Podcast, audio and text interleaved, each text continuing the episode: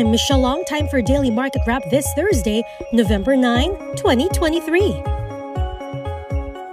Asian markets mostly traded up Thursday after the S&P managed to inch higher to its longest win streak in 2 years. And Treasury strength highlighted expectations interest rates are at peak. The MSCI Asia Pacific Index up half a percent, led by Australia, Japan, and South Korea.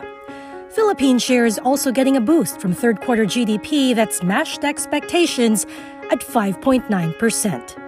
HSBC Global Research ASEAN economist Aris Dacanay sees Philippine economic growth averaging 4.8% this year and 5.2% in 2024, below the historical average of 6.5. Philippines, we do think that growth will maintain at, at the middle of the pack or at the second of the pack um, given the fact that it's a highly um, domestic driven economy. So it shouldn't feel the headwinds as much, but nonetheless, we do have an inflation problem of our own. Vietnam still punching in strong numbers, most especially for 2024, as we do expect it to grow you know, quite tremendously um, given its low base today.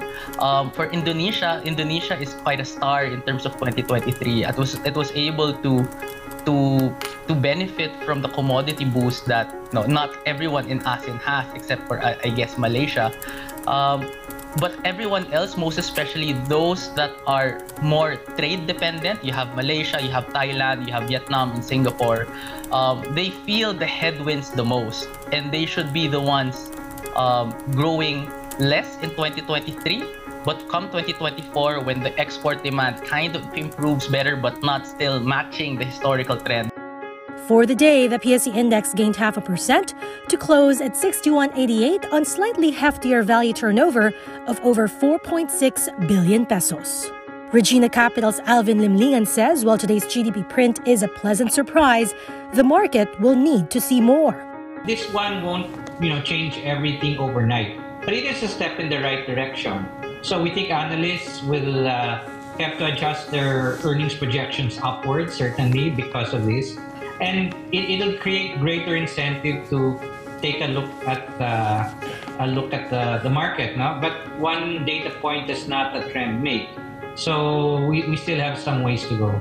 We always tell all investors just, just to lengthen your time horizon because you really, really need to get paid to wait so that you don't get um, shaken out. KLM Trading Institute's Edmund Lee shares his strategy for risk assets. GDP numbers would have an impact towards equities. Um, it's again, it's a lagging indicator. Um, tell me something I don't know. Um, so when, what what we're looking at right now is still, it's I mean, earnings season is still ongoing. Um, personally, I think we're still seeing a mixed bag. Still, major concern with regards to high interest rates, elevated inflation, still is the major concern with the markets today, not just in the Philippines, but globally.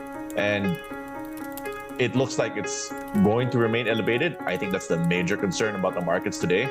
Um, so what's key, obviously, for investors and traders alike, is that you have to understand this and expect, you know, um, a long, no interest type of environment with regards to the equity market.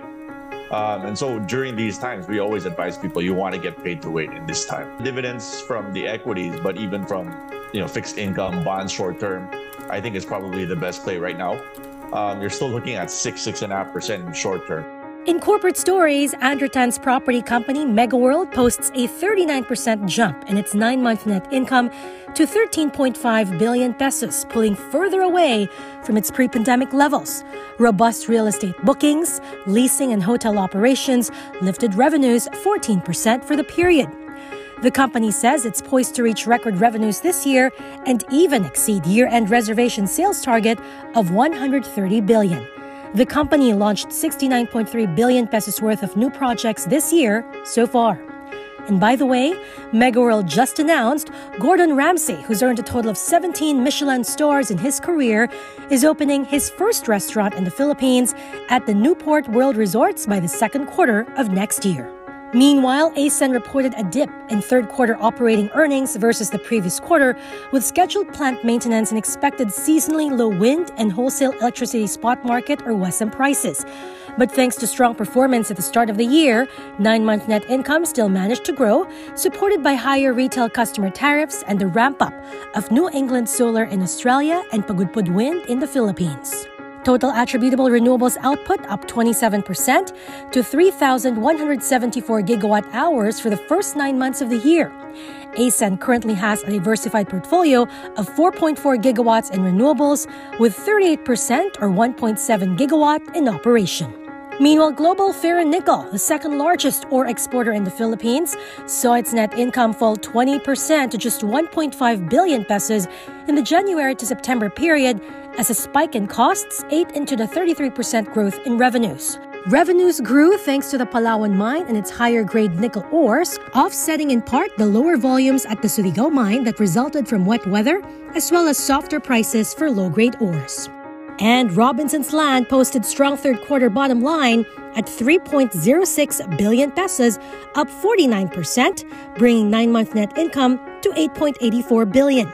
This was achieved despite a high base due to the recognition of profit from its China project in 2022.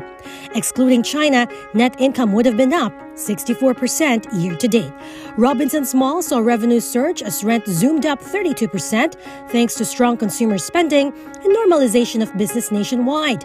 Rental revenues also already above pre-pandemic levels by 6%, while its hotel and resorts unit posted record revenues of 3.25 billion in a 9-month period, noting a revival in meetings, incentives, conferences, and exhibitions events.